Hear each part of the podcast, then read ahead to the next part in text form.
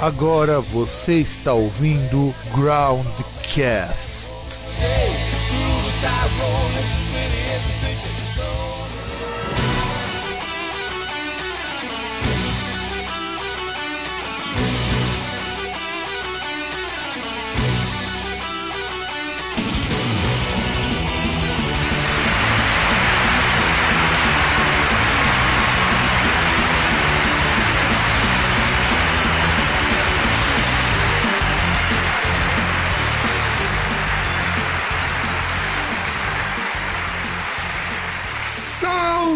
Saudações, amigos e amigas do meio do seu do nosso Groundcast. Eu sou o Fábio, o teu host, e do outro lado, o, o sempre mesmo, sempre eterno César. Dá um olá aí, César. É, no Brasil que eu quero pro futuro, pessoas como é, Val Luciano Huck, Bia e João Dória Júnior seriam enforcados em praça pública e esquartejados.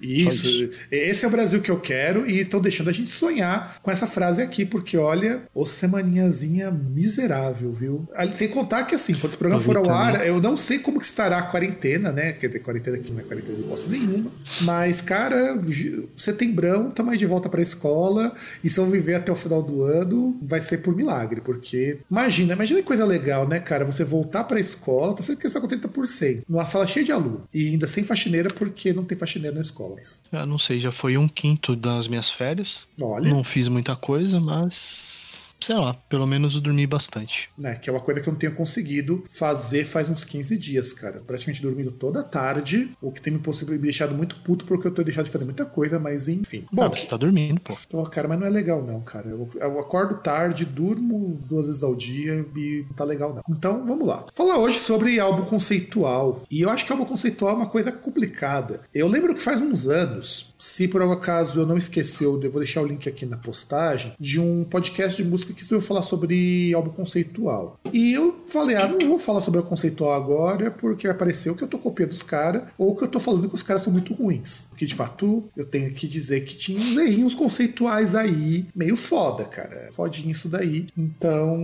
não sei se eu, se eu lembrar, eu coloco o link do podcast em questão. Aí vocês comparem o que a gente diz, você, o que vocês acham que faz mais sentido. E antes de mais nada, eu acho que a gente, pra gente poder falar de álbum conceitual, quais são os álbuns conceituais, seria legal a gente definir definir o que é um álbum conceitual, porque deixa eu te fazer uma pergunta, César. O pessoal fala que álbum conceitual, uma ideia que normalmente eu vejo por aí, é que as pessoas elas juntam músicas relacionadas a um tema. Então, por exemplo, um álbum de Natal seria conceitual? O que, que você acha? Cara, eu acredito que na verdade não é questão do tema só, tipo, ah, tema questão sazonal. Mas seria um tema, uma questão assim, uma. Por exemplo, por isso que um, um álbum comemorativo, de data comemorativa, não seria um, um álbum conceitual, porque não é só a questão de, ah, juntei tudo isso aqui de um evento sazonal e vai ser. Porque senão um álbum com hinos de futebol seria um álbum conceitual. Então, é, é, essa é a discussão que eu quero Mas começar. No caso, é uma compilação.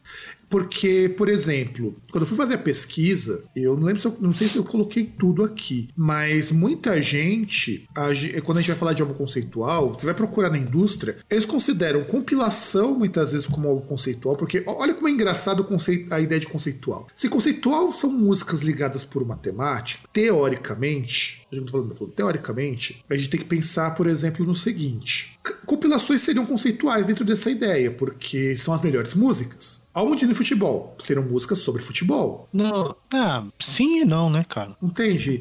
Eu acho complicado quando as pessoas reduzem o álbum conceitual, que é muito frequente em muita definição que eu peguei, a juntar os discos por uma temática. Porque entra exatamente o que você colocou. De repente eu faço um álbum de hino de futebol e eu vou ter um álbum conceitual por causa disso. Esquisito isso. Eu acho muito esquisito. Então a gente precisa, é, pelo menos para efeitos desse programa, definir o que é álbum conceitual. Eu ouvi também por aí que as pessoas falavam de álbum conceituado, mas como posso dizer, não faz sentido essa ideia, porque eu pesquisei um monte de lugar e eu não sei onde, que, onde quem ouviu isso daí tinha arrumado um conceituado. De verdade, eu não sabia. E aí eu fui pesquisar no Dicionário da Busca Pop do Roy Schucker, que é um livro muito legal para quem quer saber essas coisas sobre música, sobre gêneros. Tem uma, uns nomes bem legais ali. E segundo ele, ele diz o seguinte: que álbum conceitual é todo disco unificado por um tema que pode ser instrumental, compositivo, narrativo ou lírico Então, esse é o, a definição do Roy Schucker. E é só isso que é a definição mesmo, tá? Porque ele vai considerar ópera rock e álbum conceitual como a mesma coisa. O que eu acho que faz sentido.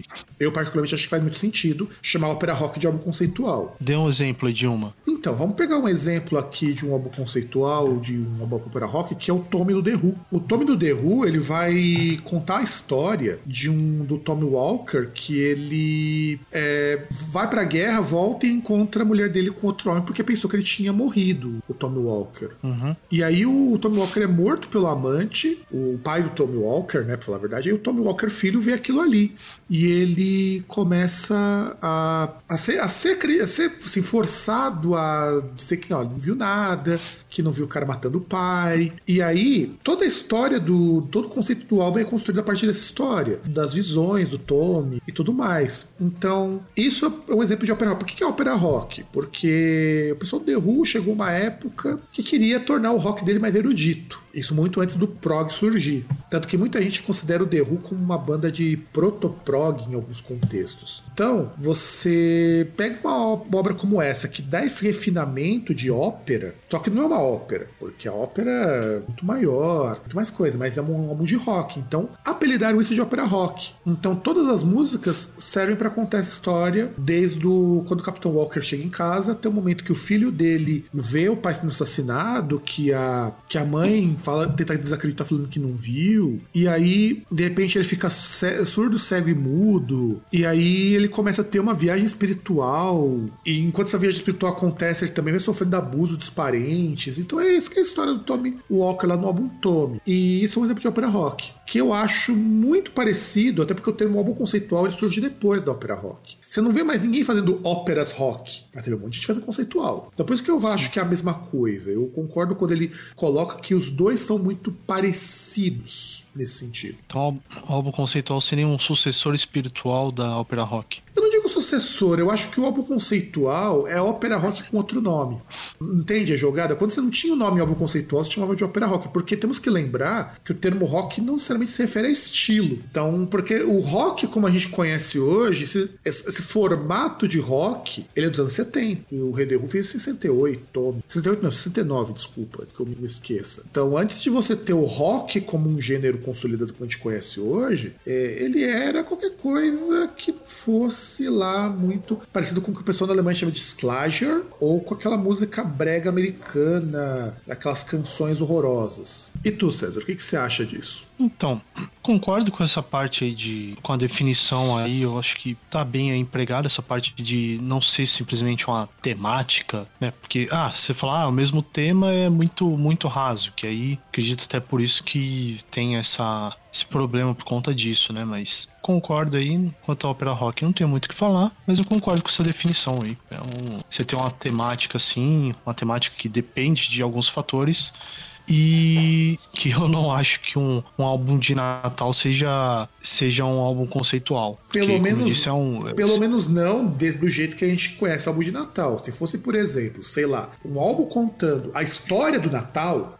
Então, se fosse, por exemplo, vamos supor, uh, você faz um álbum que conta aquela história do Scrooge lá, da, do ah, esqueci o conto de Natal lá. Então, sim. Se você pega um álbum do Dickens, né? Contando essa história, isso. Isso é um álbum conceitual. Sim, sim. Porque não é só juntar coisas de Natal, coisas que tem o tema de Natal. Tem uma, uma sequência lógica para isso. Não, né? sem contar o seguinte, não é só a gente, é quando vai pegar então a ideia de conceitual, o que acontece é, a ideia inicial do, de álbum conceitual surgiu lá em 1940, embora o termo conceitual venha bem depois, venha, se eu não estou enganado, a partir do final da década de 70, nós temos já o termo conceitual para álbum, mas eu posso estar falando bobagem, porque ninguém me dá uma origem exata do termo conceitual para álbum. Opera rock você tem lá em 69, o nome surge nessa época, mas o termo conceitual, ele é bem depois da ideia do álbum conceitual. O primeiro álbum conceitual, pelo menos a ideia, foi do Wood Guthrie, um cantor de folk country lá dos Estados Unidos, que inclusive o Wood Guthrie, ele é conhecido muito por aquela frase maravilhosa que ele colocava no violão dele, que é This Machine Kills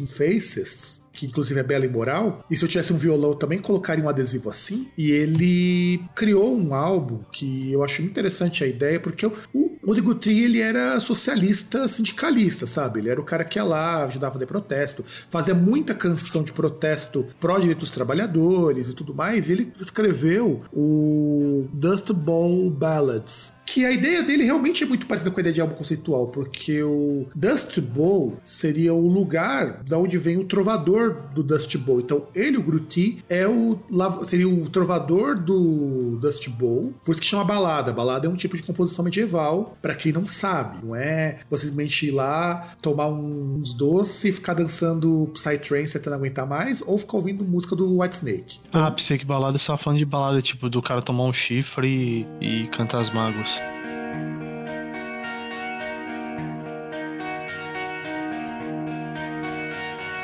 Hey, little girl,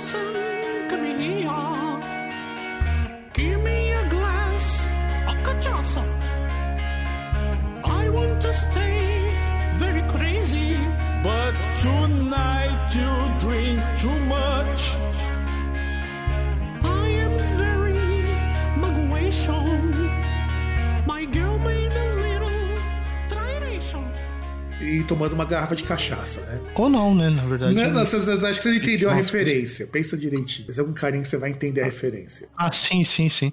Não, pode crer, pode crer. É, enquanto, é, você, você tomou uma. Você tomou um, uma glass de cachaça enquanto. Enquanto chama o garçom. O, o, quando chama o, o Little.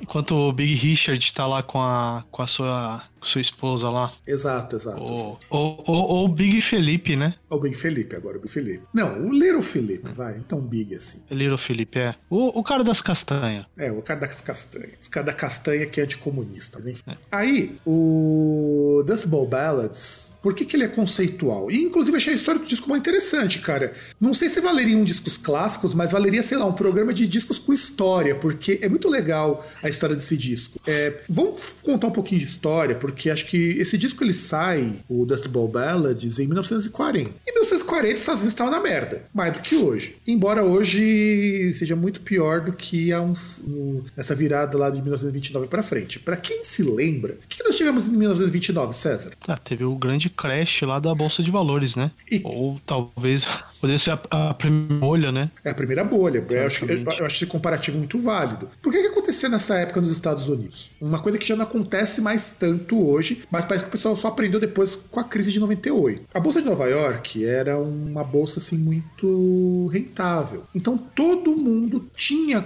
alguma coisa na Bolsa de Nova York. Muita empresa tinha capital, tinha ação, essas coisas. Só que aconteceu? Como que os Estados Unidos estavam prosperando economicamente? Emitindo o título de dívida pública, igual o Brasil faz. Só que a gente, por uma coisa que é muito engraçada, nós temos um limite para poder emitir isso daí. Então o Brasil nunca vai quebrar por título de dívida. O americano não, o americano quebra, porque não, não regula nada. E o que aconteceu? Porque o Estado, o Estado não pode. Exato. Não pode regular essas coisas. O mercado, a mão invisível tá lá para cuidar disso. E aí o que aconteceu? Você teve um problema na 29, na qual as empre... na qual você começou a ter uma, um desemprego muito forte. Porque as indústrias não estavam conseguindo. Estavam produzindo mais do que conseguia vender. Uhum. Só, e, e, como que a ação da bolsa muitas vezes ela é calculada? É calculada pela capacidade que a empresa tem de gerar lucro. Assim, falando bem resumidamente, não é só isso que entra, mas resumidamente é isso. E essas empresas tinham tudo ação, não eram poucas empresas. E esse era um problema também que tinha acontecido na Europa. Muito reflexo, porque assim, no começo muita gente precisava de produto porque teve a Primeira Guerra. Só que quando os países estabilizaram, não tinha mais quem comprar o excedente. Então você tinha uma produção muito grande e o valor de mercado das empresas começou a cair. Só é, que... E a renda deles também não era uma coisa que dava para consumir, né? Não tinha essa, essa ideia de consumir por compulsão ou coisa do tipo. Exato, né? exato. Você consumia basicamente por necessidade, né? Exato. E, e você consumia itens, itens de necessidade, né? Você não tinha tantos itens supérfluos assim. Não, o item supérfluo ele era tudo manufaturado, era para uma camada muito pequenininha da sociedade. Aí o que aconteceu? Uhum. Você teve a quebra, porque essas empresas começaram a perder valor de mercado. E na bolsa, é, as coisas acontecem muito com um efeito cascata. Você vai perceber, por exemplo, por que, que você tem um índice, sei lá, o índice lá da Bolsa de Valores de São Paulo que cai 2%, o pessoal já se preocupa. Porque não afeta uma empresa, afeta todas. É. Afeta todas. Então o que aconteceu? De repente, as empresas que estavam juntas também começaram a perder valor de mercado. E as pessoas, na tentativa de não ficarem com muito prejuízo, começaram a vender ação. E só que quando você começa a vender muita ação, o preço delas vai lá para baixo, porque segue a lei do mercado. Se eu tô vendendo Sim. muito,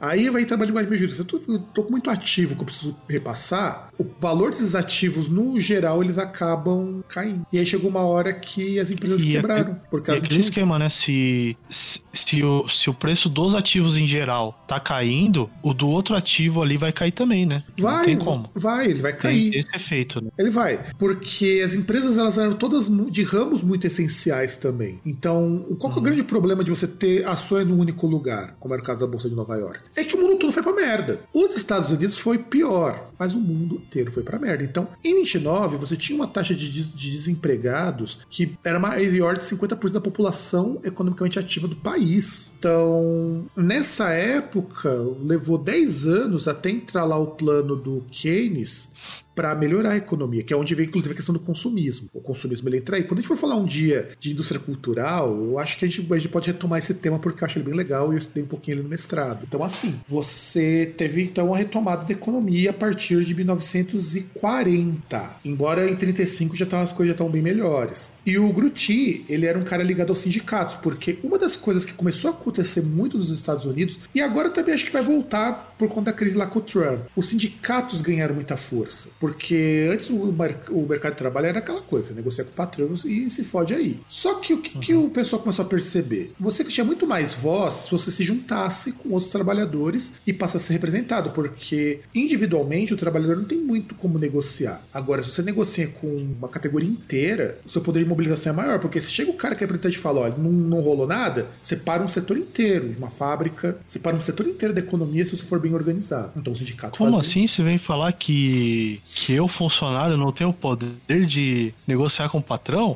Pois Como é. Assim? Pois é, não. E o pior é que eu fui ler um ai, texto ai. essa semana que estava explicando justamente sobre isso, por que, que, o sindicato é importante. Tem um livro do Rifkin chamado O Fim dos Empregos, que ele explica que Estados Unidos começou a crescer por causa do sindicalismo. Uma das coisas. Você tinha sindicato para brigar por mais direitos, então as pessoas tinham mais dinheiro, trabalhavam menos, tinham mais dinheiro, tinham direitos básicos. E isso, olha que coisa maravilhosa, fez a economia girar. Sim, é, é porque basicamente a pessoa esquece que, tipo, se só o rico tem dinheiro, as empresas vão quebrar, né? Porque o rico não compra o produto dele. É, e o rico, o rico mesmo nem é afetado. Agora, o cara que tá abaixo dele depende daquele emprego. Não, não, não, não, mas aí que tá. A economia vai quebrar. Exato. Tipo, você pode falar, ah, ele não vai ser afetado. Tá, ele não vai ser afetado porque ele tem milhões de dinheiro. Só que ele tem um montão de dinheiro, só que vai chegar um momento que o, o dinheiro não vai valer nada. É, que é, uma basicamente, outro, que é um outro ele, problema. Ele, é, é, é, é, basicamente aquele negócio. Uh, vai chegar um momento que o Sol ele vai se expandir e vai engolir a Terra. Estaremos aqui? Não. Vai ocorrer, sei lá, uns 20 bilhões de anos. 5, sei lá, mas vai ocorrer, vai acontecer, independente.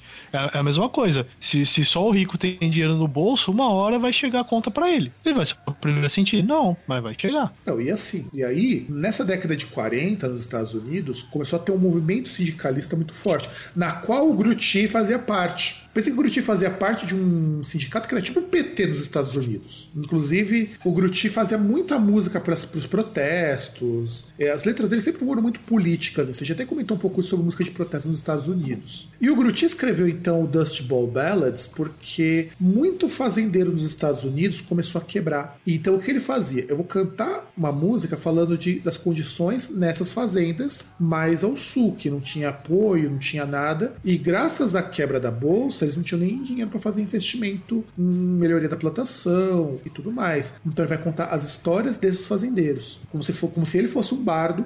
Então eu acho que a ideia de conceitual, isso faz muito sentido. Não é exatamente conceitual hoje, o conceitual hoje é um pouco mais fechado, mas faz muito sentido isso ser um álbum conceitual, embora ele não seja chamado como tal. É, porque que contam a história, né? Não, ele conta histórias, né? Ele conta histórias de uma coisa, é. de uma crise muito maior. E é legal esse disco, inclusive, é legal pra caramba. Então, o Grutti, que é muita referência pro Bob Dylan, ele começou a fazer isso daí. E depois você tem o Tommy, que surge em 69, e que ele vai então fazer esse álbum, de fato, o ópera rock que vai ser conceitual e contar uma história. Ou contar uma história fechada começa com o The Who. O The Who começa com isso. E acho que a partir da daí que a gente começa a ter álbuns conceituais. De fato, como a gente conhece hoje. Tanto que, por exemplo, se a gente fosse pensar conceitual no sentido de qualquer coisa ligada por um tema, que não fosse porque a, a, a música na indústria, ela não é feita por tema porque o cara compõe essa música em diversos momentos, então ele junta tudo que ele compôs e faz um compilado. Por exemplo, Michael Jackson, o Thriller seria um álbum conceitual dentro dessa temática, coisa que ele não é, mas poderia ser. Mais ou menos, né? Não, poderia. Não tem mais ou menos não, poderia. Porque as músicas elas estão dentro de um mesmo, uma mesma temática, tanto de letras quanto instrumental, cara. Mas não entra, não faz sentido chamar um thriller de conceitual. Um thriller de conceitual, um o, esqueci o Like a Virgin da Madonna, seria um álbum conceitual dentro dessa temática, inclusive porque as temáticas das músicas são todas muito parecidas com a ideia de liberdade sexual e tudo mais. Ninguém chama isso de conceitual. Por isso a indústria criou um, um vamos dizer assim, uma ideia para porque a indústria é muito boa nessa coisa de categorizar. Ela não é muito boa na hora de classificar as categorias. Classificar as categorias ela tem muita dificuldade, mas para categorizar ela é ótima. E aí para a indústria cultural, considera-se que é um álbum conceitual todos aqueles que dentro de uma narrativa conta uma história, uma junta as músicas dentro de um tema por uma narrativa e que a gente não poderia classificar como trilha de filme, como pilado, como compilado de Natal. O que você não pode classificar como isso, você entra como desconceitual. É assim que indústria passou a classificar. Por exemplo, eu não consigo classificar um disco de Natal como desconceitual porque já existe classificação de disco de Natal. Eu não consigo, até por exemplo, soundtrack, soundtrack de filmes, trilhas sonoras, ou sound score, que é o termo que eu prefiro mais. Eles eles são uhum. muito mais conceituais do que muito bom conceitual. Mas não pode ser chamado de conceitual porque já tem uma categoria que já abarca, né? Exato. Porque a indústria não tá ligando muito se as categorias podem ser somadas. Teoricamente elas até podem. Mas na hora de você colocar ele na prateleirazinha, ou no caso do rótulozinho do streaming, você precisa de uma categoria pra pessoa achar aquele disco. Então, trilha de filme é trilha de filme. Embora, teoricamente, a trilha de filme é conceitual. Não faria sentido se ela não fosse. Uma outra é, que não, não, é. Acho que não tinha aquela, o conceito de tags, né? Exato, não tinha esse conceito. Então, por exemplo, trilha de filme não entra nisso. Compilação, até porque a compilação é um formato que a indústria criou para quando um artista não tá lá muito bom para vender. Gente pode até também dedicar um programa uhum. a falar da história das compilações, que já, aliás, podia não. Faz um bom tempo que a gente tinha planejado fazer isso daí, fazer isso daí, a gente nunca conseguiu colocar no papel. Ou, ou algo que você faz artificialmente para gerar interesse, muitas vezes sobre coisa que é requintada, né? Exato, por exemplo, coletâneas do Iron Maiden, cara, elas são a única, acho que o único tipo de coletânea que você pensa nela com formato. Eu acho muito bizarro, cara. Eu acho que é a única banda que eu conheço que pensou em coletânea assim até hoje. Porque tudo qualquer compilação, pô, White Snake tem trocentas compilações. E que são sempre as mesmas músicas. Você tem, por exemplo, Scorpions. Scorpions tem compilação pra caralho. Porque após os anos 90, quase nada do que eles produziram ficou relevante. Então compilação é isso. O cara continua lançando música nova, só que a compilação é o que ele vai tocar no show. É o que as pessoas querem é, ouvir. É o que é, porque é também aquilo que, dependendo da banda, o que você for ver é o que presta, né? Porque a Exato. qualidade também do que vai sendo lançado depois vai decaindo de forma vertiginosa, né? Sim, sim. E vamos comentar então um pouco sobre as compilações, as compilações não, os álbuns conceituais. Assim, comentando bem de leve, tem, tem, um outro que eu não coloquei aqui na pauta que eu quero comentar também. Então, começa você, César. Qual o álbum conceitual que você gosta ou você gostaria de comentar para nós abrirmos esse programa? Porque eu já falei demais. Vamos pegar aqui essa lista lista. Ah. Mas você pode somar coisa aí também, cara. Eu coloquei uma lista bem básica do que eu conseguia lembrar. É, eu não consegui somar nada, então deixa quieto.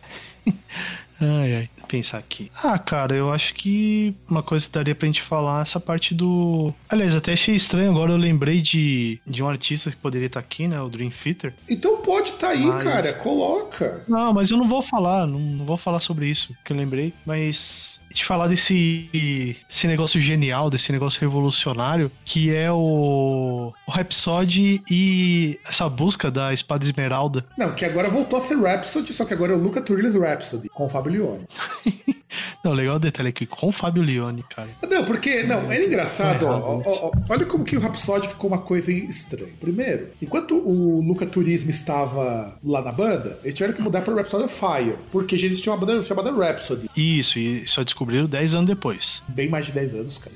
E Não, tinha- 10 anos eu falei por um negócio. É. Então vou descobrir. Aí, acho que deu uns 4 ou 5 anos, o Turilli sai da banda. E Sim. qual que é o problema? O É, nome que verdade Rhapsody ele, é dele. ele- ele até tinha o. Ele até tinha o projeto solo e tal, mas de que, é igual- repente que é igualzinho o foi Rhapsody. con- convidado a se retirar. Sim. Não, não, não, ele saiu, ele, não foi ele realmente saiu da banda, sabe? Ninguém mandou ele embora, ele saiu, que ele não aguentava Star Apple, não aguentava. Só que o nome Rhapsody é do Turilli.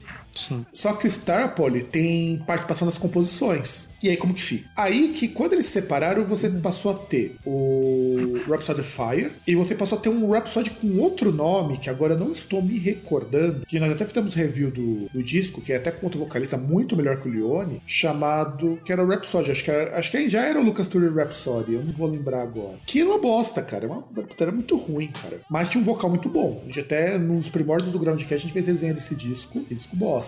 E é- Isso que incrivelmente consegue juntar um cara bom pra fazer um bagulho bosta. Tipo, Não, o vocalista dos caras era o cara assim, que, segundo o que o meu irmão disse, o professor dele foi o Pavarotti. Nossa senhora. O cara era foda, meu. Não, e o cara tinha uma voz muito boa. Do contrário do Leone, que a voz dele vai piorando porque ele fuma que nem um condenado, eu gosto muito da voz do Leone, porque não é aquela voz de cara que não tem o saco. A voz tem um, é um pouco de grave. Só que foi ficando cada vez mais grave. Você, você pega o último disco do Angra que ele gravou, a voz dele tá bem ruimzinho, ruimzinho. Então, ele fumar. É, é que o, o David Coverdale. O David Coverdale tá com a voz dele grossa daquele jeito, tanto que ele fuma. Tanto que você percebe que no White Snake ele não consegue mais cantar as músicas com aquele tom mais alto. É meio triste isso. Claro que ninguém supera o Geoff Tate. O Geoff Tate é um caso à parte. Nossa. O Geoff Tate É, dá dó. Tanto que os caras. Tanto que os caras decidiram tirar ele da banda, né? E sabe o que é o pior? O que saiu do Chris Rex sem ele ficou muito melhor. Ah, tava até tentando ouvir lá. o- Teve um show, acho que foi em 2000 e... 2019, que era com um vocalista novo. Era interessante, só que, sei lá, não sei se é um negócio que, tipo, como era bom, parecia que ele tava tentando imitar o, Tate, né? o Geoff Tate, ou se é porque o cara canta bem, igual eu tava vendo lá, Jet City Woman. Poxa, é que assim, ficava muito naquela dúvida, poxa, será que ele tá tentando imitar? É isso? Que aí você fica meio incomodado, mas aí você vê que o cara canta bem e tal. Sim. Você tem diferença, né? Não, ele canta bem, Na ele tem uma voz. voz boa. Porque assim, ele imitando o Geoff Tate é meio chato, cara. Quando ele canta ele, ele mesmo, é muito melhor. Porque ele tem um timbre de voz bacana. E o Geoff Tate você fica com dó, cara, quando você vê aquele show. Só que você perde a dó depois que você vê que ele é um puta de um cuzão e ele saiu da banda por ser um cuzão. Daí você teve lá, então aí você teve depois o, o Luca Turley's Dream Quest. Ele tinha lançado também nesse tempo que tava com o Rhapsody Fire um projeto de música eletrônica. Porque o Luca Turilli, pouca gente sabe, mas ele não era guitarrista antes. Ele era tecladista. Depois que ele viu que teclado ninguém chamava ele pra fazer banda, ele resolveu tocar guitarra. E aí, beleza. O que a gente. o que- aí vai ter agora tem hoje o Luca Turilli Rhapsody com o Fabio Lione. Porque provavelmente ele saiu do outro Rhapsody, porque o outro Rhapsody gravou um disco. Ele regravou as músicas antigas e ficou, ó, lixo. Você teve a oportunidade de escutar, É, César? porque aí ele. Não, não, não cheguei a ouvir. Meu irmão que me falou, eu fui ouvir na curiosidade, cara. É muito. Não é porque acho que não é nem o Leone que tá cantando, mas porque o Leone saiu da banda depois que ele entrou no Angra. Sim. Aliás, o que faz sentido, porque você tá com uma banda que é grande, comparada com o Rhapsody, o Angra é muito maior. É estranho imaginar que o Rhapsody é uma banda menor que o Angra. É, é muito estranho isso, mas é verdade. E o Rhapsody era uma banda Realmente. e o Rhapsody era uma banda grande na época que tava todo mundo com a formação original. Então, aí você não tem mais nem o Alex Que tá mais lá. Mas você tem uma série de discos que vai do Tales of Enchanted Lands e até qual que é o disco que saiu depois do Tears of Thousand Flames? Você lembra o nome? O- Não, não é o Power of the Dragon Flame? Isso, o Power of the Dragon Flame, esse é o último. Mas o Tears of Thousand Flames é um EP que saiu antes. Sim, pode procurar. Que tem um. Tears of a Thousand Eu lembro que tem o, o Symphony of Enchanted Lands, que justamente onde aparece nominalmente a espada esmeralda, né? Tem o Dawn of Victory, tem o EP do Dawn Tears of of... Victory, Tem o EP do Tears of a Thousand Flames, Ray of a Thousand Flames, aliás. Power of the Dragon Flame. Não, e o Power of the Dragon Flame é o último disco, mas tem um EP antes. Pode olhar no Metal Archives lá, que ela tá separadinho direitinho. Tem um EP antes, que saiu nesse meio termo um EP de seis músicas. Eu sei que eu tenho esse EP, cara. Porra, e você não sabe o nome, caralho? Então, por isso que eu tô falando, não tô. Por isso que eu não lembro exatamente o nome. Faz tanto tempo que eu não mexo nos meus CDs do Rain of Thousand Flames, que inclui, que é um disco do Rhapsody. Então, não foi o. Ah, Pode olhar, Rain of Thousand Flames é um EPzinho que saiu em 2001. Ele saiu antes do the Dragon Flames. Pode olhar lá. Porque saiu depois. Porque, porque são cinco discos que Vamos contam. pegar.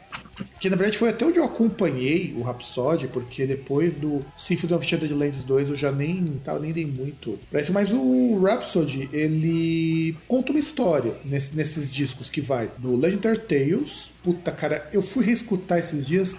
Cara, é meio vergonhoso escutar aquele disco, cara, o Later Tales. Ele é muito tosco, cara. Ele é muito tosco. Mesmo por um disco de power metal, ele é muito tosco. Daí Incrível você... que ele é melhor avaliado no Metal Archives, mais é melhor é, avaliado do que os dois posteriores, né? Então, só que sabe o que é engraçado? Em termos de vendas, você tem muito menos venda desse disco, é o começo da banda. Mas beleza. No Sim. começo eles pareciam muito Menor, inclusive. O Menor com orquestra orquestra. Aí você tem o Symphony of Chanted Lands, que muda radicalmente a qualidade. Assim, continua com a gravadora, mas acho que entrou um pouco mais de dinheiro e entrou lá da, da historinha. Depois você pega o que eu considero para mim o melhor disco, e não só para mim, a crítica também entra nisso, que é o Dawn of Victory, que é quando eles também entram numa fase na qual depois do Dawn of Victory, eles começam a, a chamar atenção de gravadora, tanto que o meu Dawn of Victory eu comprei pela Nuclear Blast já.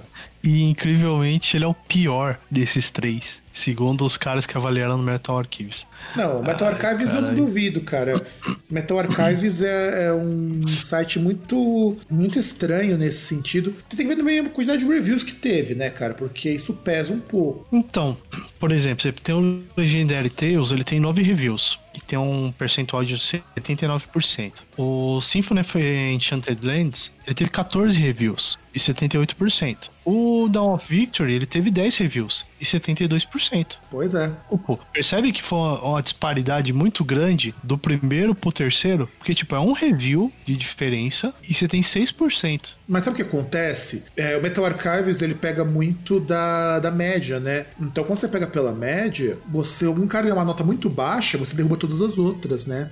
Sim. Então, isso acaba acontecendo, isso que é normal, mas enfim. Você tem então uma, vamos dizer assim, uma história fechada nesses discos todos. Só que cada disco conta um capítulo dessa história da saga Esmeralda, que conta lá do cavaleiro que vai combater o mal, que mata o dragão para conseguir a espada Esmeralda, que depois perde a espada Esmeralda. Mata o dragão não, o dragão dá pra ele a espada Esmeralda. E aí depois ele acaba né, perdendo o reino dele lá, que a mulher dele acaba sendo estuprada e morta. E aí, por conta disso, ele começa a invocar força para poder lutar. E aí ele vai atrás, vai atrás lá da, de, da força, inclusive aquela parte no disco lá do Realm Thousand Flames é uma parte que o cara tá muito putaço da vida. E ele consegue usar o poder do dragão para poder fazer chover fogo. E no final ele termina uma, derrotando um demônio do abismo. Essa é a história do. É. Assim, resumida. Resumidinha é isso daí. É, que você tem o Ring of a Thousand Flames e depois o Power of the Dragon Flame, que é o final, né? Que é o final do, da primeira saga. Você tem a segunda também, mas a segunda eu já não acompanhei, então não me arrisco a dizer o que, que rola.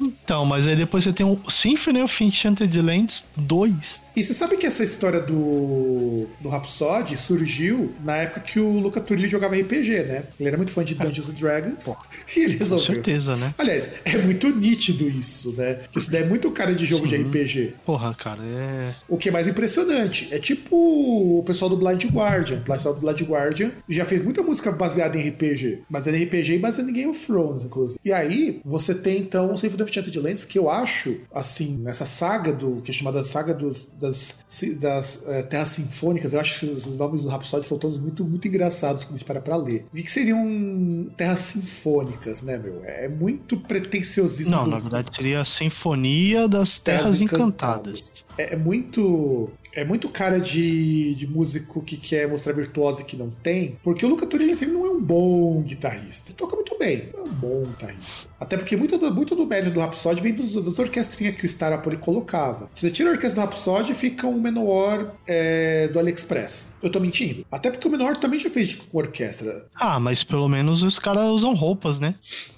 é verdade. E eles tinham o mesmo empresário, desculpa. cara. Uma época, o Ross The Boss era empresário tanto do Manowar quanto do Rhapsody. E o o Eric Adams já descia o malho no, no Rhapsody falando que era uma cópia do Manowar. Porque o Manowar também já fez muito desses discos falando de heróis, de batalhas, mas não, não tinha essa coisa de juntar tudo numa história só. Sim. Isso é uma coisa que o Rhapsody tem de mérito. Inclusive, da despeito de talvez vocês não gostarem tanto da música, se a gente parar pra pensar que nem todo mundo que é muito fã de Power Metal, ainda mais hoje, que Power Metal faz muito pouco sentido, eu acho legal essa, essa ideia porque pro Power Metal nunca ninguém tinha pensado. O máximo que você teve disso, mas não chega a ser conceitual, é o Keeper of Seven Keys. É o Sim. mais próximo que você tem disso. Porque o Blind Guardian, o, ele tinha um conceitual antes, que é o Netfall in Middle Earth, mas ele surge numa época que o episódio estava começando a crescer também. Você tem. Acho que o Halloween tem um desconceitual, que acho que o Master of the Rings é conceitual. Se eu não me É, e engano. o. E aquele esquema também que, no caso do Blind Guardian, é baseado numa história que já existe, né? Tipo, acho que aí o, o que teria de. Talvez. Ou não aí uma, uma validade é que o no caso do Rhapsody era baseado numa história nova, né? Sim. Não era simplesmente contar uma história que já foi contada de uma forma diferente. Né? É, não que isso Ou também não. de uma forma Não diferente. que isso também não entre em conceitual. Isso também entra em conceitual. Mas, não, o, Rap, não mas o digo isso, eu Rhapsody, digo mas o a questão Rhapsody tem do esse mérito. mérito de você. Eu, eu digo a questão do mérito, que não é só você contar uma história de forma diferente, mas você criar uma e contá-la de uma outra forma. De, de uma forma. Sim, entendeu? Sabe, você, você musicar essa história. Não, não é simplesmente você musicar uma história que já existe, mas você criar uma história em forma de música. Então, que entra novamente com o conceito do ópera rock. O ópera rock ele acaba voltando um pouco nisso, mais até do que no próprio Blind Guardian. E entrando nisso, já que nós falamos de livro, já falamos um pouco do Nightfall in Below Earth do Blind Guardian, eu quero emendar um que não tá na pauta, mas eu acho legal citar. Não tá na pauta porque eu tinha esquecido mesmo, eu lembrei isso hoje à tarde. É o Hamlet, que é um projeto brasileiro que um monte de banda Tá gravou. na pauta, assim. Eu coloquei o Hamlet, então se tá na pauta é porque eu coloquei depois. Colocou. É porque, é, porque, Colocou, é, é porque eu coloquei hoje, só que não tava na pauta. Ok, mas não tava. Até ontem não tava na pauta, não, porque eu abri essa pauta hoje. Na hora que eu abri, eu já tinha deixado ela aberta antes de fazer, começar o programa e eu acrescentei. E eu acho o Hamlet muito legal, porque assim, tá. Se você parar pra escutar o projeto, ele é meio mal produzido, tem umas caneladinhas ali meio foda. Mas é genial, cara, porque entre as músicas você tem narrador, que é o Mário Pastor, inclusive. Ah, mas é aquele negócio, né? Ele, ele não é também tão feito, porque tão bem feito, porque é um negócio que é feito no Brasil, de um estilo que, poxa, não é lá nossa, um estilo muito valorizado no Brasil, ou que tenha muito, muita repercussão e tal. Que, que parece que é muito mais um bagulho de vontade dos caras, eles conseguirem se juntar e fazer, de comprar o projeto, do que algo que entra lá e que, tipo, por exemplo, de gravadora, de pagar, entendeu? Sim, sim. de Inclusive, você foi- ter recursos. Inclusive foi, foi lançado pela Die Hard, a Die Hard bancou esse CD. E é legal porque tem banda de muito estilo. Inclusive hoje bandas que nem existem mais. Porque Sim. a ideia era contar a história do Hamlet no formato de um CD. E ele tem um formato muito metal ópera, porque o que acontece? Você tem. Entre as músicas, você tem uma fala do Pastori, como se fosse lá o, o narrador, o, na verdade não é narrador que a gente chama em teatro, mas é aquela voz que apresenta a cena, sabe? Sim. E aí, você começa a ter, por exemplo, é, por exemplo, na músicas 1 e 2, equivaleria, sei lá, ao- a primeira cena, ao primeiro ato que seja. E aí entra o Pastori junto com ah, uma orquestra, que teve orquestra esse disco. Foi, foi foda. E esse disco ele junta bandas de death metal, bandas de rock sinfônico, bandas de trash, bandas de power metal, bandas de prog rock. É muito legal. Você tem. E das bandas que tem lá, tem, tem o Delphi fazendo From Hearts to Earth, que é bem legal. Santarin, que acho que nem existe mais essa banda. Hammer of the Gods também, que é outra banda que não existe. Crusader, que eu acho que é outra banda também que acabou. Nervo Chaos. En- Entre coisas, entre coisas que não existe, não existem mais o André Matos. Exato, o André Matos participou desse disco também. Sim. Tem o Nervo Chaos, que recentemente teve um probleminha com o vocalista, que curtiu umas ideias erradas. O Versover, eu acho que o Versover voltou, cara, não tenho certeza. Porque o Versover tinha acabado um tempo também. É, voltou, porque os caras lançaram até disco no, em 2017, então o Versover ainda tem. O Saga, que antes se chamava Holly Saga, que é uma banda que o André Matos cantou uma música uma vez, e também outra banda que acabou. Eu vi show dos caras, inclusive. O André até que era legalzinho. O Imago Mortis, que tá parado mais que tudo, mas a banda ainda existe. O Symbols, que era a banda do, do Tito Falaschi, e também que o Edu Falaschi foi, vamos dizer assim, revelado por essa banda. O Hangar, que é a banda do, do Priester, que saiu do Noturnal pra voltar pra banda É dele. Angra, né? É, ele tinha ido pro Angra, depois tinha ido pro Nocturnal e voltou, o Torture Squad. O Fates Prophecy, que é uma banda que acabou depois que o, o vocalista morreu e depois voltou. Uma banda muito legal. Porque eles lançaram o Cradle of Life depois de muitos anos sem gravar, porque o André Boragina tinha morrido de câncer. É, o negócio foi foda. O Eterna, que é uma banda de, de white metal. Aliás, é impensável quando a gente fala. Inclusive que ainda existe o Eterna, mas lança disco aqui e ali. Isso não seria possível hoje, com os caras dando uma de muito truzão, inclusive, ah, eu não vou tocar com banda cristã. E tocaram com e teve gente que tocou com Eterna aí. O Tuafa de Danan, que voltou também, faz um tempinho. E esse é um disco que eu gosto, e é um disco super difícil de você achar em tudo quanto é lugar. Não tem para vender, não tem streaming. Download também não é tão fácil de achar, mas você acha, se der uma procurada. E um disco eu acho foda, cara. Eu sei que também que você curte pra caramba esse disco do Hamlet. É, eu vi faz um bom tempo aí atrás. Talvez eu até tenha. É, digitalmente falando, eu tenho aqui, mas tá perdido em algum HD que tá parado aí, de algum computador que tá parado. Mas era interessante, porque, como eu disse, era um negócio que, pro pensar pro Brasil, é ousado. É ousado e é grandioso, um cara. E é grandioso, porque tem até orquestra hum. nas músicas. Sim, que sabe? é um negócio que, assim, você pega que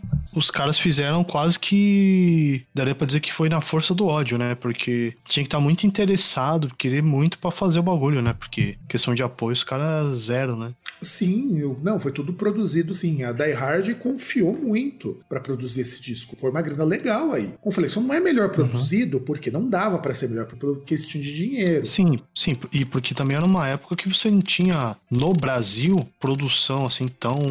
Tão boa, né? Tão esmerada assim, a não ser em artista mainstream. E mainstream dizendo assim, tipo, gravadora do nível som livre, coisa do tipo, né? Exato. Ainda sem contar que esse disco ele foi mixado na Europa, no estúdio do Sacha Peixe, lá no Gate Studio. Sim que é o mesmo, a mesma produtora, mesmo estúdio que o André Matos gravava. Que inclusive é o estúdio que hoje lança Sim. o Avanteja, lança o Épica. Então quer dizer, cara, é um estúdio bom. Como falei, só não tem qualidade maior porque não dava para ser maior. Sim. Não dava. O negócio foi gravado aqui no Brasil e você tinha e você que gravar. pensar que um negócio sem, sem, sem apoio, um apoio grande, conseguir um bagulho desse é impensável. Exato, eu acho foda. Eu, eu, eu, eu, eu perdi a oportunidade de comprar esse disco por 15 reais. Hoje, se alguém quiser vender um disco desse daí, dá pra pedir 40 tranquilo, cara, porque ele é raridade. Não foi prensado uhum. de novo, não teve segunda edição. O negócio foi foda, foi foda. E que mais conceitual, César, você poderia nos falar para engrandecer este programa, já que nós falamos de Hamlet? Ai, vejamos aqui. Vamos abrir a pauta de novo porque ela tava difícil para ser aberta aqui. Né? Fui tentar abrir, ainda tá travada no telefone. Isso que o seu telefone é melhor Vamos que o meu, hein? Ah, mas não sei, eu acho que eu tava fazendo download de uma porrada de coisa junto também. Eu sou idiota. Ah, é... não, não, me diga, não me diga que você é idiota, sério. Eu nunca descobriria isso é... sozinho. Temos aquela que é a já, falando de uma pessoa já citada aqui, né? O Queensryche é sua magnum opus, o Operation Mind Crime. Que, aliás, inclusive tem até direito a falas. É quase realmente uma história narrada, cara. Tem atriz contratada pra, pra esse disco. Sim. E eu gosto do Operation Mind Crime, cara. Porra, o Operation Mind Crime eu acho que é assim. Se é pra falar de um disco que fica no meio termo do heavy metal e do prog rock, é esse disco. E eu gosto, eu gosto de Operation Mind Crime. Eu acho, assim, fantástico. Eu acho que não tem uma música que posso dizer que ela é ruim. E a história dela é legal. Considerando que pra esse disco, eles tiveram, além da banda, né? Eles contrataram um elenco de atores, cara. Você tem ideia do que é isso? Pois é, os caras fizeram um bagulho que é. Investiram no bagulho mesmo, né? Contrataram atores e, na verdade, cantores para fazer a parte de atuação, né? Inclusive chamaram a Pamela Moore, né? Que é uma, uma cantora de heavy metal, que é mais conhecida, foi, foi conhecida principalmente por, pelos trabalhos com música eletrônica que ela começou. Inclusive, ela continua gravando o disco e ela gravou uma, mais uma participação no, no disco Queensryche, do Queensryche, a Pamela Moore. E, inclusive, ela é. Olha que, olha que coisa bizarra, cara. Ela é prima do Terry Nunn do Berlim. E, e agora eu descobri um negócio triste. Operation Mind de uma banda. Adivinha qual? Qual? Não sei. Ah, o projeto de Off Tate.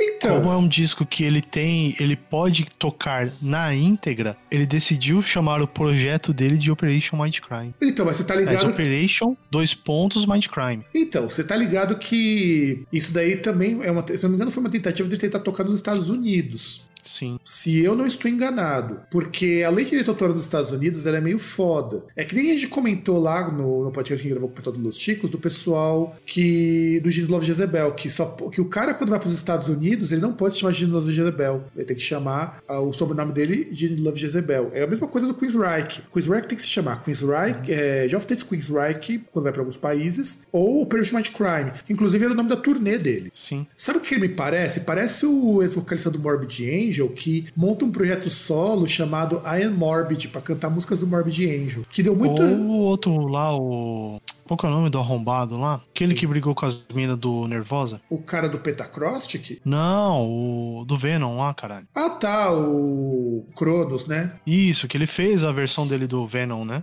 É, tem, na verdade, o Venom é dele. O que, o que, o que montou uma versão diferente foram, foram os outros dois integrantes que fizeram o Venom, Venom Inc. Ah, é verdade. É, é tipo Matanza. Matanza com o Jimmy Matanza e sem o Jimmy Matanza Inc. Super original. E é uma banda tão ruim quanto. O pior não é nem a questão da origini- originalidade. O problema é, cara, pra quê, velho? É porque abrir mão de nome, cara, não é fácil. Ninguém é que nem o André Matos, ab- que é um é cara abrir que mão dá. de dinheiro, né? Sim, você abre mão de dinheiro. Não é que o André Matos, por exemplo, o André Matos abriu mão do nome do Angra, abriu mão do nome do Xamã, que eram nomes que ele criou. Inclusive a arte do logo é dele, das duas bandas. Sim. Quem fez aquele logo do Angra foi ele que fez a mão. E assim. Ah, mas ele também é foda, né, cara? Não, e ele era falou, não, e ele falou, eu não vou abrir, eu vou abrir mão porque pra ele não valia a pena brigar. E veja, ele perdeu muita grana com isso, porque se ele tivesse pego o nome Ah. do empresário, ele teria feito um sucesso muito grande. Mas aconteceu que os Ah, dois mas- guitarristas ficaram do lado do empresário e ele falou, não, eu prefiro sair, eu monto outra coisa. Sim, e, e se você for pensar, cara, pega lá, por exemplo, vamos supor, sei lá,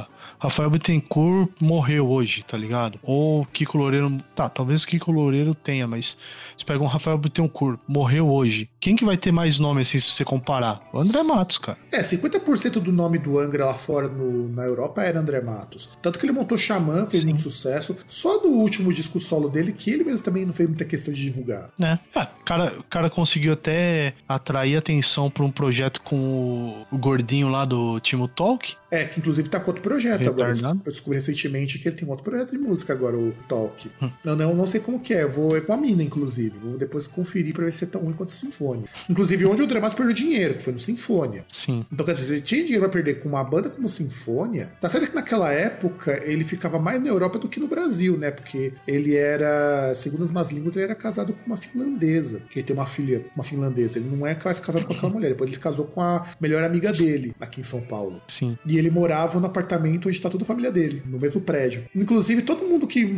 já viu o André Matos na rua fala que ele era um cara super, era um cara super simplão, cara. Ele era simplão ao ponto de que você conseguia encontrar ele comprando resistência de chuveiro pra ir trocar. Sabe, fazer essas coisas de dia a dia que você acha que esses pessoal muito estrelinha não faz? Ele fazia. Sim. Ele era super simplão, cumprimentava, conversava numa boa. Aliás, ele não tinha Olha, isso, eu, eu acho que não é nem questão do que o cara não faz, é que o cara não saberia fazer. Por exemplo, eu gostaria que o Timo Talk tentasse trocar uma resistência de chuveiro. Quem sabe ele morria. Exato. Ah, se bem que acho que marcar. Ah, não, pode morrer, né? Porque Ele você tá é- na escada trocando a resistência de chuveiro, você pode tomar um choque ali. É, se bem que. Não, você pode cair. choque, você não toma o choque. Você pode cair. Não, então, não, você pode cair, mas aquele negócio, você não toma o choque. É, porque eu não lembro, faz tanto tempo que eu não mexo com, Com elétrica, né? com essa parte de conceito de elétrica aí. Não, mexo. Fisicamente falando, eu mexo. Eu troco lâmpada dessas merdas, mas não com conceito, porque eu não lembro que, por exemplo, tinha a diferença entre o choque de, de maior e menor tensão, né? Tipo, É que o de menor. É tem que, o de- choque que você toma. é que o de maior tensor te empurra, né? Isso, é, um bagulho assim. Por exemplo, um, é, no caso tinha um toque poderia morrer, né? Como você toma um choque de 220, a tendência seria ele cair. E aí cair, bater a cabeça no chão. E a gente torceria, porque a gente ficaria feliz porque ele não toque mais, né? É.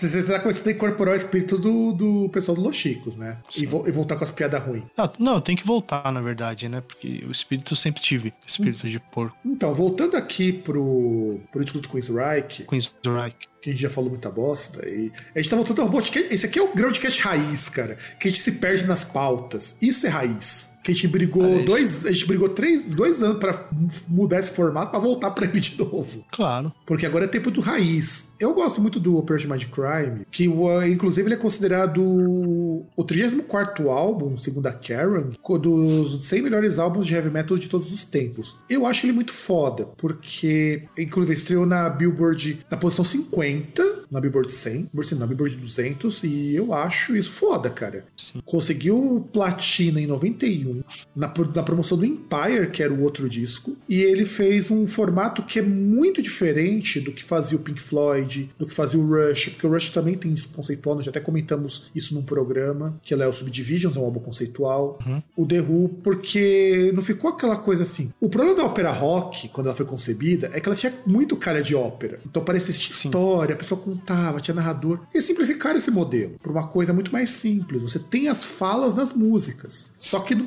só que você também é. tem muita parte da é, história você tem contada. dois temas instrumentais, né? Isso, exato. Que é, que é Anarchy X, que é a segunda música, e Waiting for 22, que é a, a décima terceira música, já é do outro lado, né? É a antepenúltima. Exato. E isso é uma coisa inovadora. Para o conceito de disco conceitual, eu acho o Preço de Crime foda. Assim como nós temos como foda um disco que bom, aí se prepare porque o bagulho é meio, é, é meio assim digesto para quem não é fã de Pro, né? Tales of Topographic Oceans, que é um dos projetos mais ousados do Yes quatro músicas, duas por lado de vinil. Você tem alguma coisa pra comentar, cara? Eu gosto muito desse disco, já digo que eu gosto pra caralho disso. Cara, eu não tenho o que comentar, sinceramente.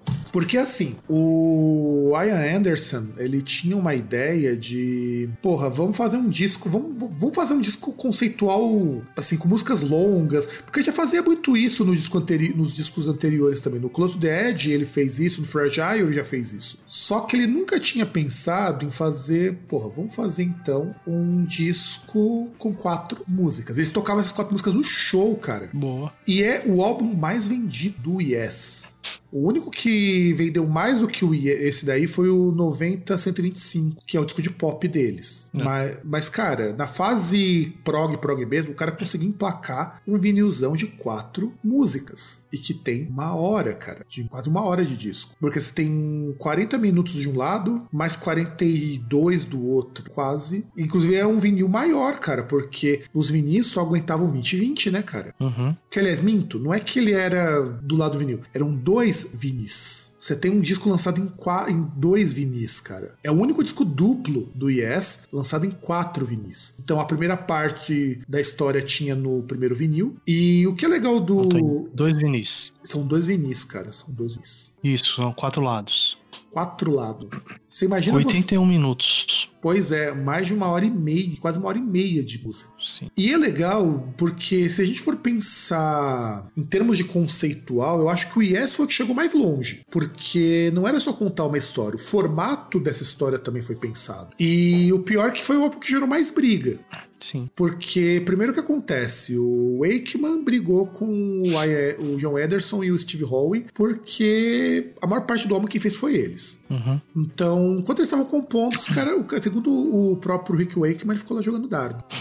E... É, é, é, é, que é meio foda, né? É, é, é, tipo, é aquele negócio que, por exemplo, é, tipo aquele trabalho de escola, tá ligado? O cara vai lá, tipo, tem duas pessoas que vão, começa a encabeçar o trabalho vai fazendo, o outro vai lá, só fica, ah, beleza, né? Quando precisar de mim, vão me chamar. Aí depois, quando vai ver ali no final, quando entrega o trabalho, os caras não colocam o nome dele, ou se coloca e fala, ah, ah ele tava lá, né? O professor chega e pergunta: ah, quem fez isso aqui? Fala: ah, então. Fez. O outro lá, maluco, a gente só colocou o nome. É, bem por aí, cara. Não, e sem contar que o Bill Bruford, nessa época, ele já tinha saído do Yes um tempo, porque ele não curtia essa coisa de. Os músicos viravam músicos de apoio, eles não participavam das composições. Uhum. E ele foi tocado King Crimson. Sim. É que o que eu acho também meio foda, porque você tá indo pra uma banda que praticamente só Robert, Robert Fripp que fala, né? Só que eu não sei qual é o método do Robert Fripp, porque ele parece que ele dá bastante liberdade para as pessoas trabalharem algumas coisas. Ele não é que nem o John Anderson, que. John Anderson e principalmente o, o Steve Squire, que ele. Steve Howe. O Steve Howe, aliás, ele e o Steve Howe que não. O, e o Chris Squire também, na verdade, começa com o Chris Squire, porque são caras que não dão muito espaço para ninguém fazer nada. O Howe é e o Anderson Squire. Eu acho que é caras que, tipo, se você. Se, se o cara não, não se impuser, né? Parece que fica meio que um negócio tipo, ah, toca isso aqui, tá ligado? Ah, faz um barulhinho aí, ó. Isso, tá bom. Isso, toca, toca uma tecla aí. Ah, Exato. beleza. É, bem por aí. E não, e você pensa um cara como o Wake, que é um puta de um Nossa. músico sendo subaproveitado. Não, você pensa que é um puta de música que, por exemplo, tocou no naquele que é o maior, assim, o melhor disco do Black Sabbath, pensando em questão de crítica, que é o Saba Bloody Saba, só que chegou e falou: "Não, vou fazer, vou tocar sob um pseudônimo, porque eu tocar no Black Sabbath é um demérito para mim". pois, não, e com certeza é, cara. E com certeza é. Pro nível de músico, se bem que ah. ele não era, tanto que ele não tinha esse nível de músico tão fodido nessa época. Sim. Eu acho que a questão do ah, pseudônimo cara... era mais por conta de gravadora. Você tem problema de gravadora liberar músico nessa época. Então, é que basicamente foi na mesma época. Foi, acho que foi 70 e 73 que o Black Sabbath gravou Sabbath Bloody Sabbath. Acho que foi algo mais ou menos assim, que foi a mesma época que gravaram esse disco aqui. Porque você tem muito problema com gravadora para liberar música. Tem, hoje é Sim. um pouco mais tranquilo, porque você faz contrato por obra. Antes você assinava um contrato Sim. como artista. É. E eu que fodia, porque muito artista não podia aparecer. Tanto que tem uma banda de jazz chamada The Mummies, que os caras vão fantasiar de múmia, porque se eles aparecerem com os nomes deles, eles têm que responder processo. Porque são de gravadoras diferentes. Quase um ghost. É, mas é, a banda é boa. A banda de Mames é boa, por incrível é, que pareça. Que bom. Por, menos mal. Porque a questão por deles. Que é quase. É, a questão deles é gravadora. Sim. Então você precisa. Ele precisava. Talvez no caso do Rick Wakeman, ele precisou usar um pseudônimo, muito provavelmente por questão de gravadora. Porque os royalties são os mesmos. Já recebemos os mesmos uhum. royalties. O que muda é quem assina. Porque você assina como Rick Wakeman, não como fulano de tal. E essa era a estratégiazinha que o pessoal usava pra burlar isso. Você usar pseudônimo. Então o pseudônimo ajudava muito. Só que o Wakeman, ele é um cara assim, tão fodido, que basicamente ele já tocou todo tipo de instrumento que você possa imaginar que tem a tecla. Até iPad ele É, e ele também tinha uma questão em relação assim a, a ego também, né?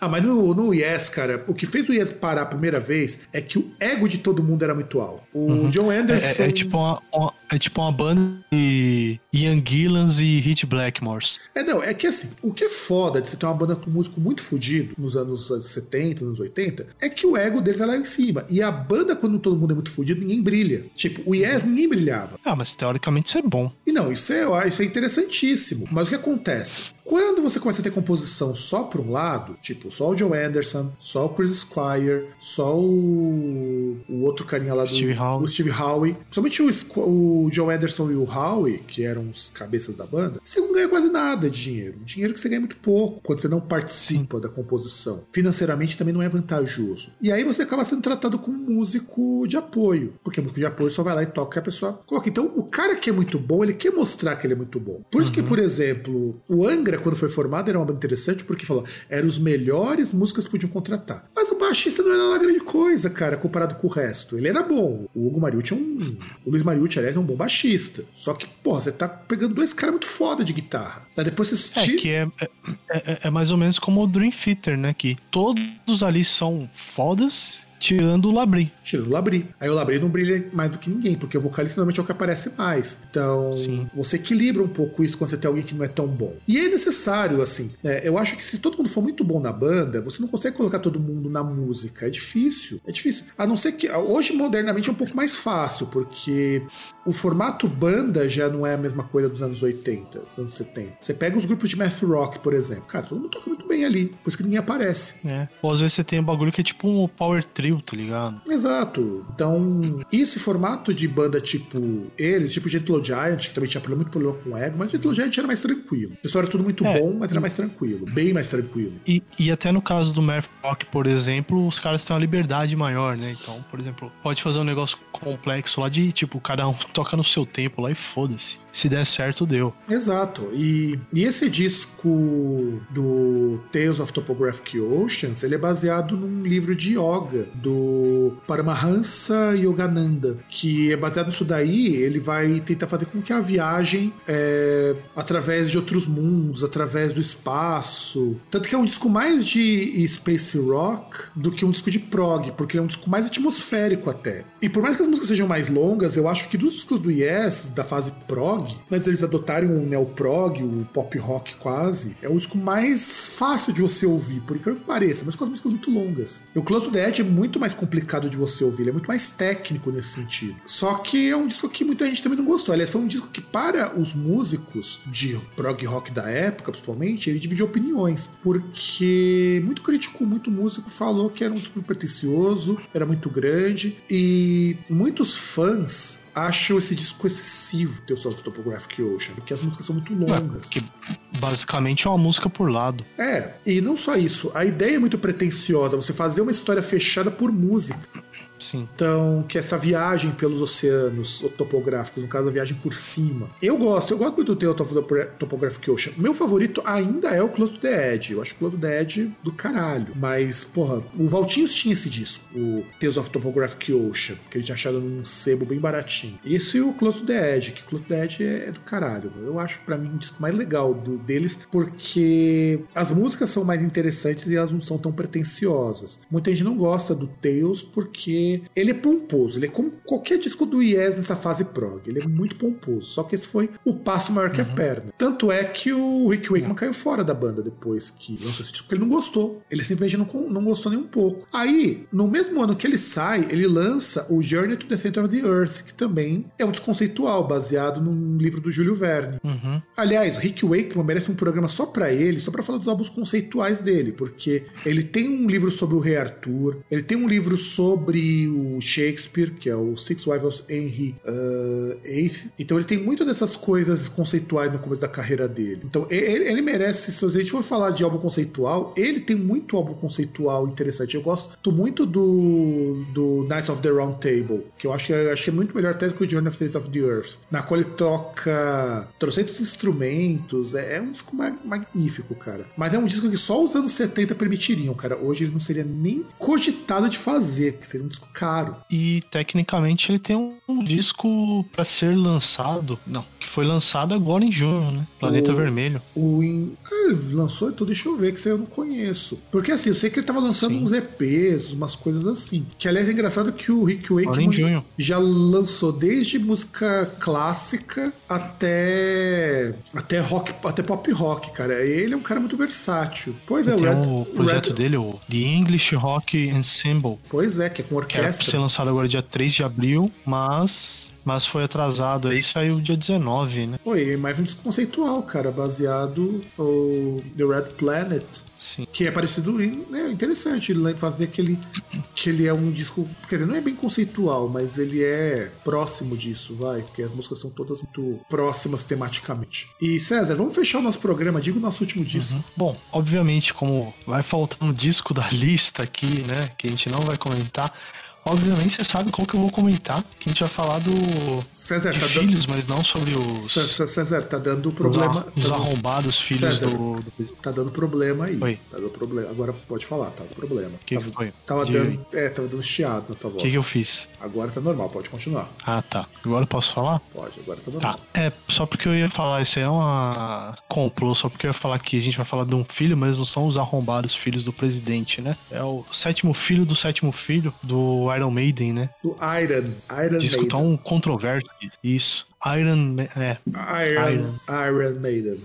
É. Prossiga, César. Que assim, que ah, cara, é um disco que eu sou suspeito para falar, eu gosto do disco, uh, desde a capa até o disco mesmo, ele tem canções assim que, cara, não tem nem as melhores do Iron Maiden. Não, eu acho um disco muito legal, cara. Pra, eu ainda gosto mais do Power Slave, bem mais do Power Slave. Ah, não, mas não, não, mas poxa, não dá para comparar. Se for comparar, por exemplo, Peace of Mind é melhor também, mas sei lá, que assim, você pega o Iron Maiden com um disco conceitual e com, com um resultado que foi bom até. Não, e ele tem muita crítica e... positiva esse disco, cara, o Seven Soul, Seven Soul. E assim, e que foi o primeiro disco que o Iron Maiden começou a usar teclado e sintetizador, né? E foi o último com a. Não, com senhor, era... não, senhor. Somewhere in Time vem um ano an... vem bem antes, cara. Não, Não, Somewhere in Time veio depois. Tanto, tanto que é, esse é o, é o, último disco com aquela que era a melhor formação do Iron Maiden. Que aí o, o Não, senhor, Samuel in Time saiu em 86, César. Você tá, tá bem louco? Tá, tá. É 86 Samuel in Time e 88 Seventh Song, cara.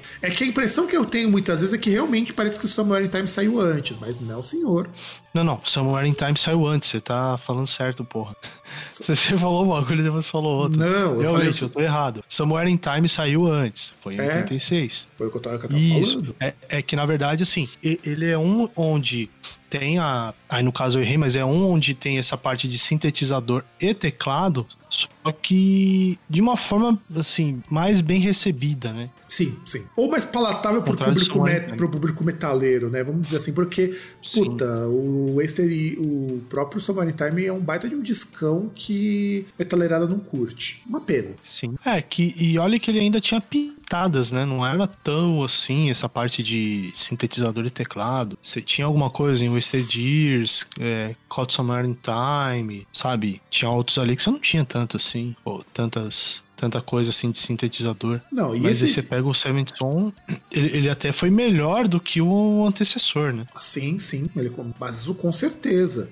E o Seventh Son, ele, ele surge quando o Iron Man tava começando a ficar grande mesmo, de fato, porque o pessoal pensava, mas o Iron Maiden estourou lá com o Number of the Beast. Não, o Number of the Beast foi o que fez o Iron Maiden crescer. O Iron Maiden, como uma banda estabelecida, levou uns anos ainda até o Iron Maiden começar a ser produzido. E o Iron Maiden, nessa época, ele tinha o Adrian Smith tocando com eles, o que eu acho que é, que é muito, muito, muito positivo. E quando a gente fala do, do Samuel Time, do Seventh Soul, Seventh Son, ele é baseado na, num conceito folclore inglês ou folclore europeu, se preferirem, né? Porque você tem na Irlanda, no Reino Unido, a lenda de que o sétimo filho do sétimo filho teria alguma coisa ligada com o sobrenatural. Então, se durante a sua linhagem o sétimo filho tivesse um sétimo filho do sexo masculino, ele teria poderes de cura, se fosse na Irlanda, ou poderes mágicos, como fosse lá no Reino Unido. E nisso Caralho, você tem mas-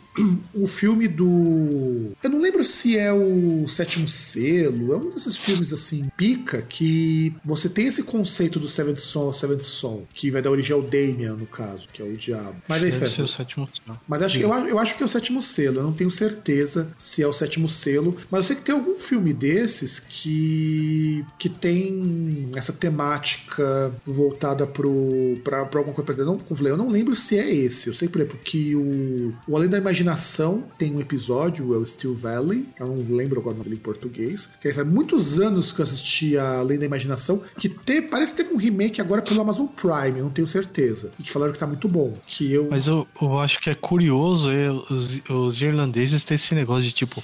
Não basta o cara ter sete filhos, o filho dele tem que ter sete filhos. É, não, Que então, pariu. sim, sim, porque na verdade é assim, é o sétimo filho do sétimo filho. Essa é a lenda, então. Ah, cara, mas quando surgiu isso daí, as famílias eram mais numerosas, né, César? Sim. Então você tem que pensar o seguinte: a pessoa ter uma família de seis, sete, oito filhos era normal.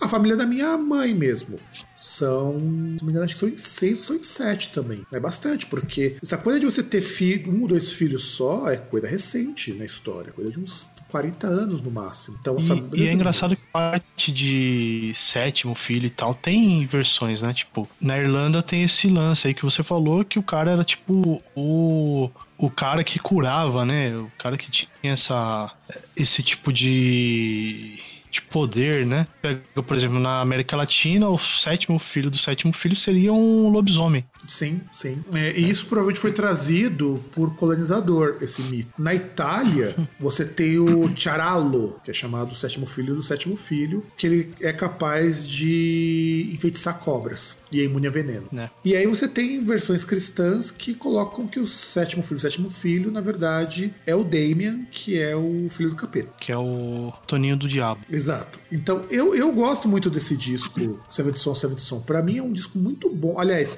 eu até me arrisco a dizer, é o último disco bom do Iron Maiden. Porque depois foi só ladeira abaixo, cara. Foi só ladeira abaixo. Foi só disco ruim atrás de disco ruim. No Pray for the Dying é um disco ouvível? É, mas não é bom. E vocês sabem disso. É. A gente até discutiu É, sobre são isso. aqueles lá que você pega, tipo, discos que tinham músicas, uma ou duas, algumas músicas boas, mas não disco bom, né? Exato. Aí você tem o Fear of the Dark, que é um dos discos mais vendidos do Iron Maiden, e que é um disco muito ruim, que também poderia ser dito como um álbum conceitual, teoricamente, por ele ser baseado em filme de terror. Sim. Mas- É, mas eu acho que o terror maior é ouvir aquele disco do começo ao fim.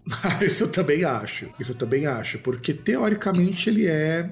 E ele só gravou esse disco desse jeito porque o No Prayer for the Dying é, não tinha vendido muito bem. E aí ele falava, vamos ter que fazer uma, E- dar uma melhorada aqui. E tem um negócio curioso também que, como Fear of the Dark que você citou, o Number of the Beast, o Final Frontier e o Book of Souls, Seventh Son é um dos discos do e estreou em primeiro lugar na- nas paradas britânicas. Sim, com razão, cara. Com razão.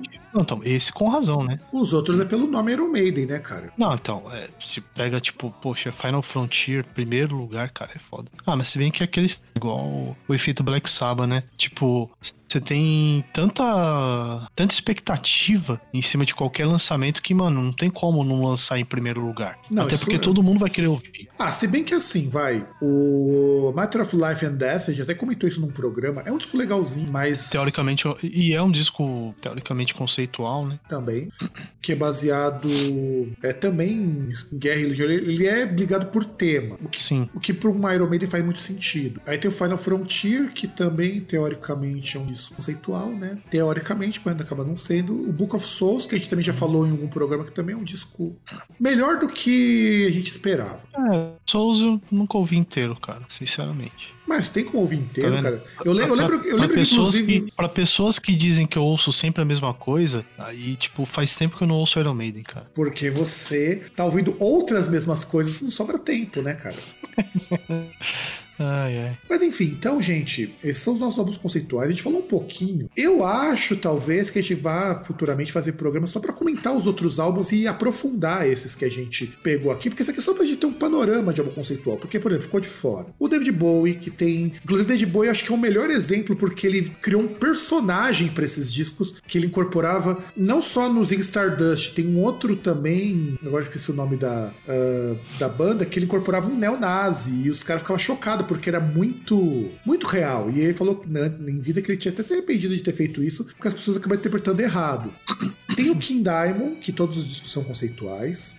Uns bons, outros nem tanto. Quem mais que ficou de fora? Ficou Tem de o fora Dream Theater também, que. Tem dois. Que tem o. Tem dois discos conceituais. Então, né? que na verdade ele, ele- ele tem um. Na, na verdade, teria um, né? Porque assim, você tem o. Metrópolis. Metrópolis. Então, que, se- porque assim, você tinha a música no disco anterior e depois eles expandiram isso pro, Pro pro disco. disco, né? Que aliás é um trabalho muito bem feito. Eu não gosto desse disco, pra falar a verdade, eu acho esse disco meio chato, mas é um baita um trabalho, melhor do que o, o disco que veio. Eu não sei se é o mais recente agora ou se é um antes do mais recente, que saiu um disco quádruplo.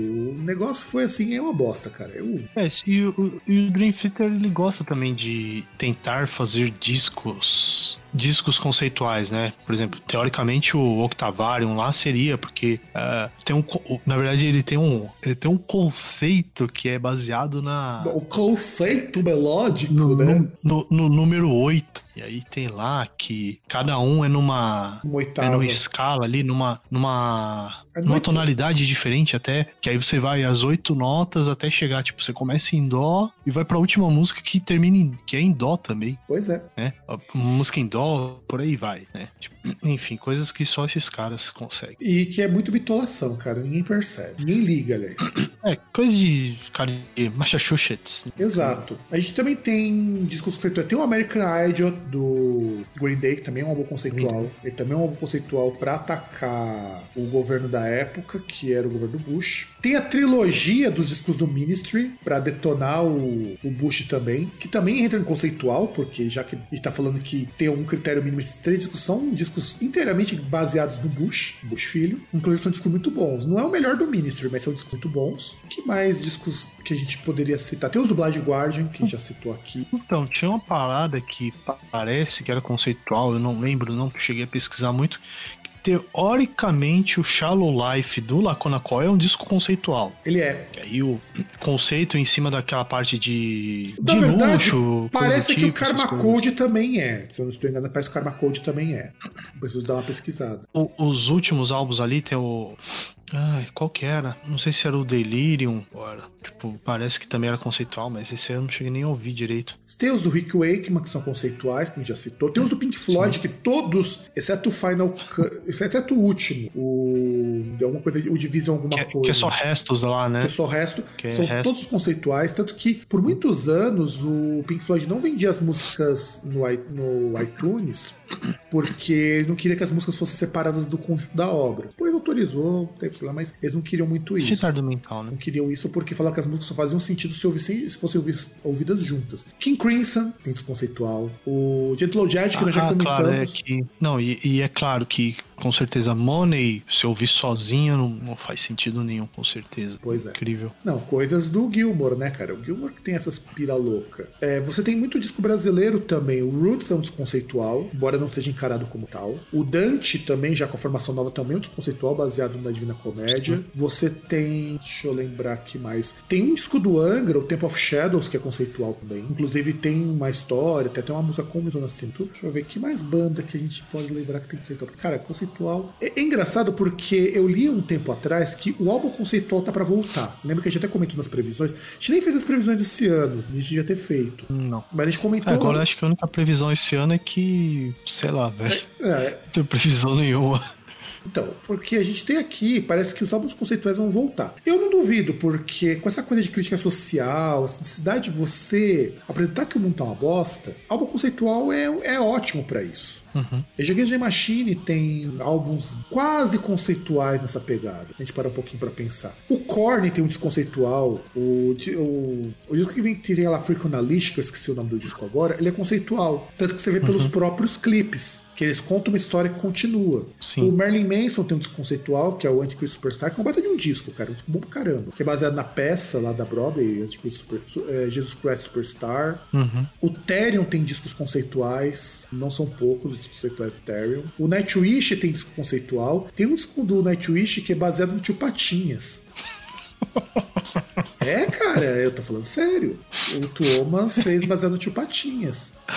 do Uncle Scrooge. É, se eu não me engano, ainda é com a NET no vocal. Não lembro agora. Acho que é com a NET ainda no vocal. Baseado no Ele gastou quase um milhão de dólares pra fazer esse disco. Cara, faz sentido, né? Ou não, né? Na verdade, deveria ter gasto nada, né? Deveria ter feito tudo improvisado, porque era pra gastar o mínimo, assim, pra, pra ter uma moeda só pra gastar de orçamento, gastar essa moeda, né? Tem ai, ai. Um disco do Epica que também é conceitual, eu não lembro agora, não sei se lembro se é o último disco deles, que é conceitual, que fala sobre guerra, sobre religião e tudo mais. E assim, a ideia álbum conceitual, embora muita gente tinha dito que iria morrer com a popularização de single, porque hoje a gente vive numa era que é muito single, né, cara? A gente não tem muita música. É, basicamente é single, né, cara? Basicamente é single. E de repente tipo, você conseguir emplacar um disco inteiro contando uma história é um feito, mas isso é uma coisa que vai acontecer com o tempo, porque já há uma tendência as pessoas também começarem a procurar playlist, procurar discos completos, mas com esse negócio de quarentena que as pessoas têm né, para não fazer nada. Não, e as pessoas querem um negócio mais que envolva um pouco mais, né? Que exija um pouco mais, não só depilação por ter mais tempo ali para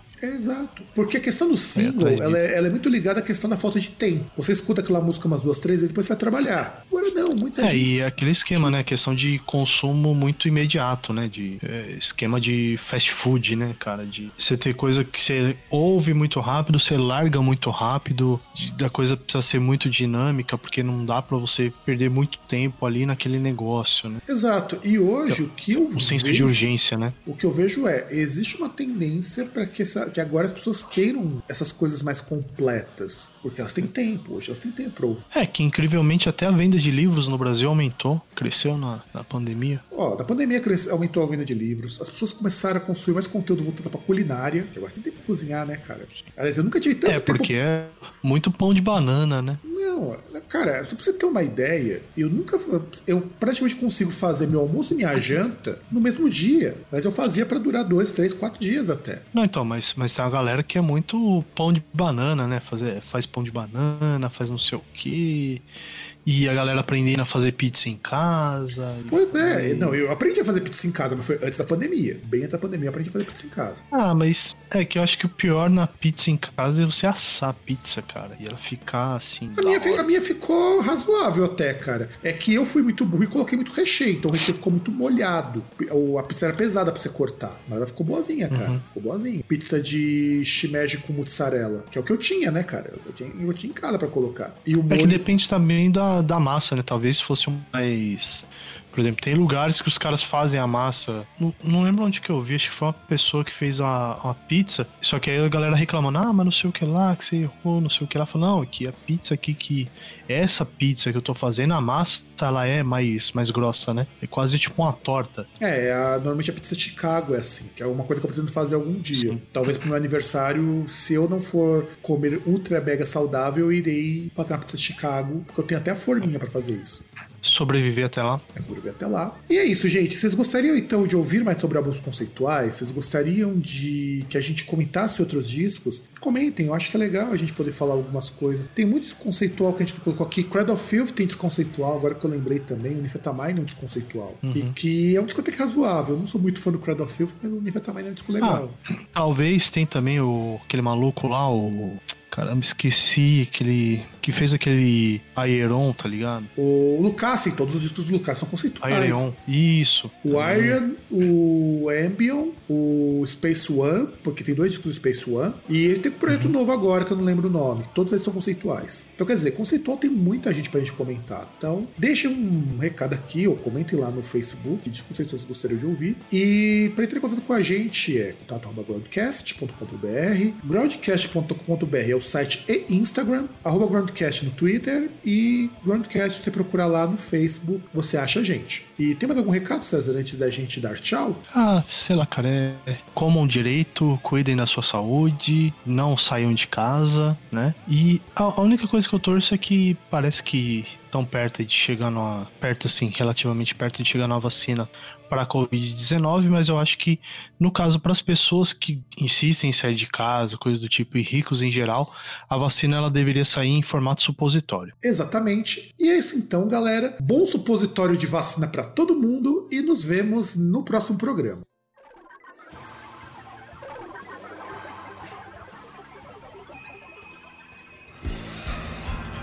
São Paulo, 31 de dezembro de 1999. Falta pouco, pouco, muito pouco mesmo para o ano 2000. E você, ouvinte incauto, que no aconchego de celular, rodeado de seus familiares, desafortunadamente colocou este disco na vitrola. Você que agora aguarda ansiosamente o espocar da champanha e o retinir das taças. Você, inimigo mortal da angústia e do desespero, esteja preparado pesadelo começou. Sim, eu sei, você vai dizer que é sua imaginação, que você andou lendo muito gibi ultimamente. Mas então, por que suas mãos tremeram, tremeram, tremeram tanto quando você acendeu aquele cigarro? E por que você ficou tão pálido de repente? Será tudo isso fruto da sua imaginação? Não, meu amigo, vá ao banheiro agora, antes que seja tarde demais. Porque neste velho disco que você comprou num sebo esteve aprisionado por mais de 20 anos o perigoso marginal, o delinquente, o fascínora, o inimigo público número um, Clara Crocodilo.